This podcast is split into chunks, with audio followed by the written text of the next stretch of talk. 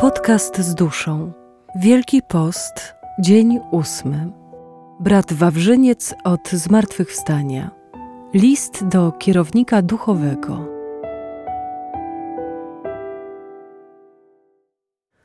Mój czcigodny ojcze, nie znajdując opisu własnego sposobu życia w książkach, chociaż miałbym trudności, aby to zrobić, to jednak będę pewniejszy, jeśli mógłbym poznać Ojca opinię na temat mojego obecnego stanu. Kilka dni temu podczas szczególnej rozmowy z bardzo pobożną osobą usłyszałem, że życie duchowe to życie łaski, które zaczyna się od służalczej bojaźni, które rośnie przez nadzieję życia wiecznego i które kończy się w czystej miłości, że różni ludzie osiągają różne stopnie, przez które dochodzi się w końcu do tego szczęśliwego spełnienia. Ja w ogóle nie stosowałem się do tych wszystkich metod. Przeciwnie, nie wiem przez jaki urok wywołały we mnie na początku strach. To sprawiło, że wstępując do zakonu podjąłem decyzję o całkowitym oddaniu się Bogu w zadośćuczynieniu za moje grzechy i wyrzeczeniu się z miłości do Niego wszystkiego, co Nim nie jest. W pierwszych latach pogrążałem się zwykle podczas modlitwy w myślach o śmierci, o sądzie, o piekle, o raju i o swoich grzechach. Postępowałem tak przez kilka lat, oddając się przez resztę dnia, a nawet podczas pracy, obecności Boga, który, jak uważałem, zawsze jest przy mnie, czasami nawet w głębi mego serca, co napełniało mnie tak wielkim szacunkiem do Niego, że sama wiara była w stanie mnie zadowolić w tym względzie. Robiłem to samo niepostrzeżenie podczas swych modlitw, co dawało mi wielką słodycz i wielką pociechę. Oto od czego zaczynałem. Powiem Ojcu jednak, że przez pierwsze dziesięć lat wiele cierpiałem. Obawa, że nie należę do Boga, jak tego sobie życzyłem, moje przeszłe grzechy, zawsze obecne w mych oczach, i wielkie łaski, jakie Bóg mi wyświadczał, były materią i źródłem wszystkich tych mąk. Przez cały ten czas często upadałem i natychmiast się podnosiłem. Wydawało mi się, że stworzenia, rozum i nawet Bóg były przeciwko mnie i że jedynie wiara mi została. Czasami męczyły mnie myśli, że jest to efekt mojego zarozumialstwa, że od razu chciałem być tam, dokąd inni docierają jedynie z wielkim wysiłkiem, kiedy indziej zaś, że z przyjemnością mnie potępi i że w ogóle nie ma dla mnie ratunku.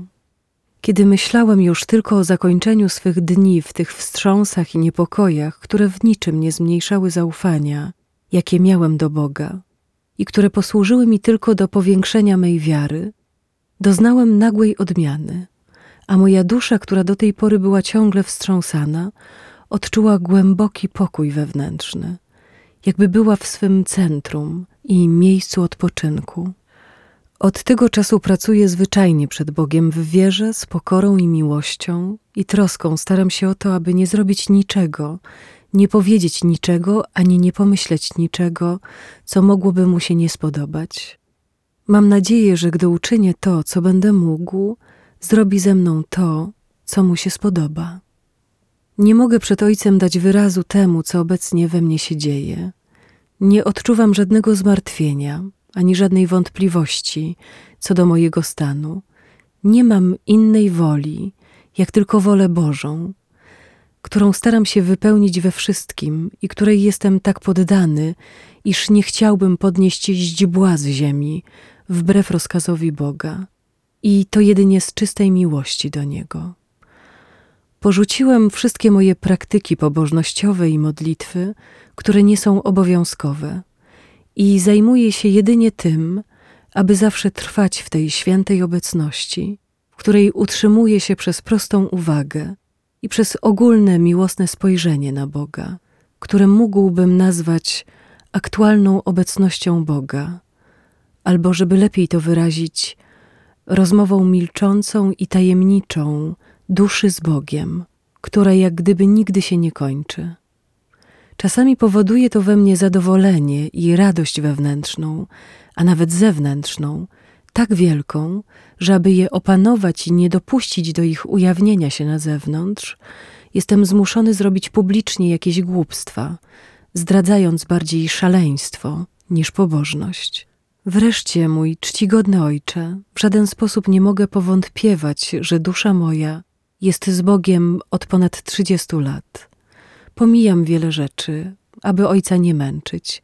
Myślę jednak, że będzie rzeczą właściwą wskazać Ojcu, w jaki sposób uznaję, iż jestem przed Bogiem, którego uważam za króla. Patrzę na siebie jak na najnędzniejszego ze wszystkich ludzi, pokrytego ranami, wypełnionego smrodem, który popełnił wszelkiego rodzaju zbrodnie przeciwko swemu królowi. Poruszony żalem wyznaję mu wszystkie swe nieprawości. Proszę go o przebaczenie za nie. Oddaję się w jego ręce, aby uczynił mnie takim, jakiego mnie mieć chce. Ten król pełen dobroci i miłosierdzia, daleki od karania mnie, obejmuje mnie z miłością, karmi przy swoim stole, własnoręcznie mi usługuje, daje mi klucze do swego skarbca i we wszystkim traktuje mnie jak swego faworyta. Rozmawia ze mną i nieustannie dobrze się ze mną czuje. Nie mówi zaś o moim przebaczeniu, ani nie odbiera mi moich wcześniejszych nawyków. Choć proszę go, aby uczynił mnie według serca swego, jednak widzę siebie coraz słabszego i nędznego, lecz coraz bardziej miłowanego przez Boga. Oto jak od czasu do czasu patrzę na siebie w Jego świętej obecności. Moim najbardziej powszechnym sposobem jest ta prosta uwaga i ogólne, miłosne spojrzenie na Boga, gdzie często pociągają mnie słodycz i zadowolenie większe niż te, które odczuwa dziecko u piersi swej mamki.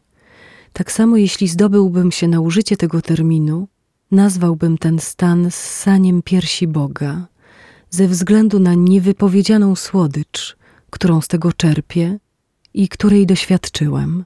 Jeżeli czasami odwracam się od niego, to jest ssania z konieczności lub ze słabości, natychmiast otrzymuję przypomnienie poprzez wewnętrzne poruszenia tak delikatne i tak słodkie, że czuję się zbyt zmieszany, by o nich mówić.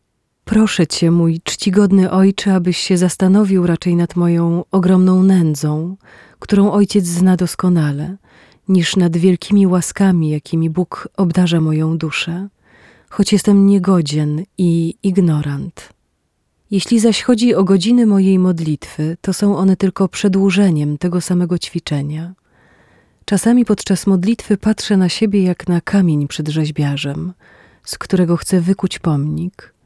Gdy staję zaś przed Bogiem, proszę Go, aby ukształtował w mojej duszy swój doskonały obraz i całkowicie mnie do siebie upodobnił.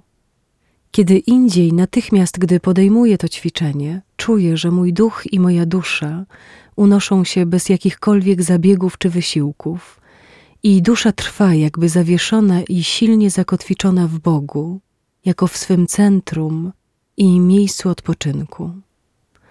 Wiem, że niektórzy uważają ten stan za próżniactwo, za oszukaństwo i za miłość własną. Przyznaję, że to święte lenistwo i szczęśliwa miłość własna, jeśli dusza w tym stanie była do tego zdolna. W istocie bowiem, gdy znajduje się w tym odpoczynku, nie może doznawać wzburzenia z powodu czynów, których człowiek wcześniej się dopuścił i które były dla niej wsparciem, lecz które raczej by jej zaszkodziły niż pomogły. Nie mogę jednak zdzierżyć nazywania tego oszustwem, albowiem dusza, która cieszy się tu Bogiem, chce tylko Jego.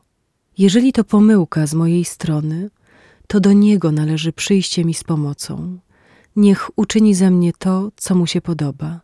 Chcę tylko Jego i chcę do Niego całkowicie należeć.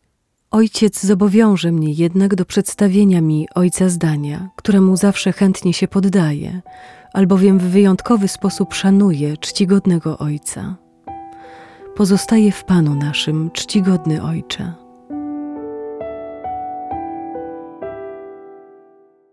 Fragment pochodzi z książki O praktykowaniu Bożej obecności brata Wawrzyńca od Zmartwychwstania, wydanej przez wydawnictwo Esprit.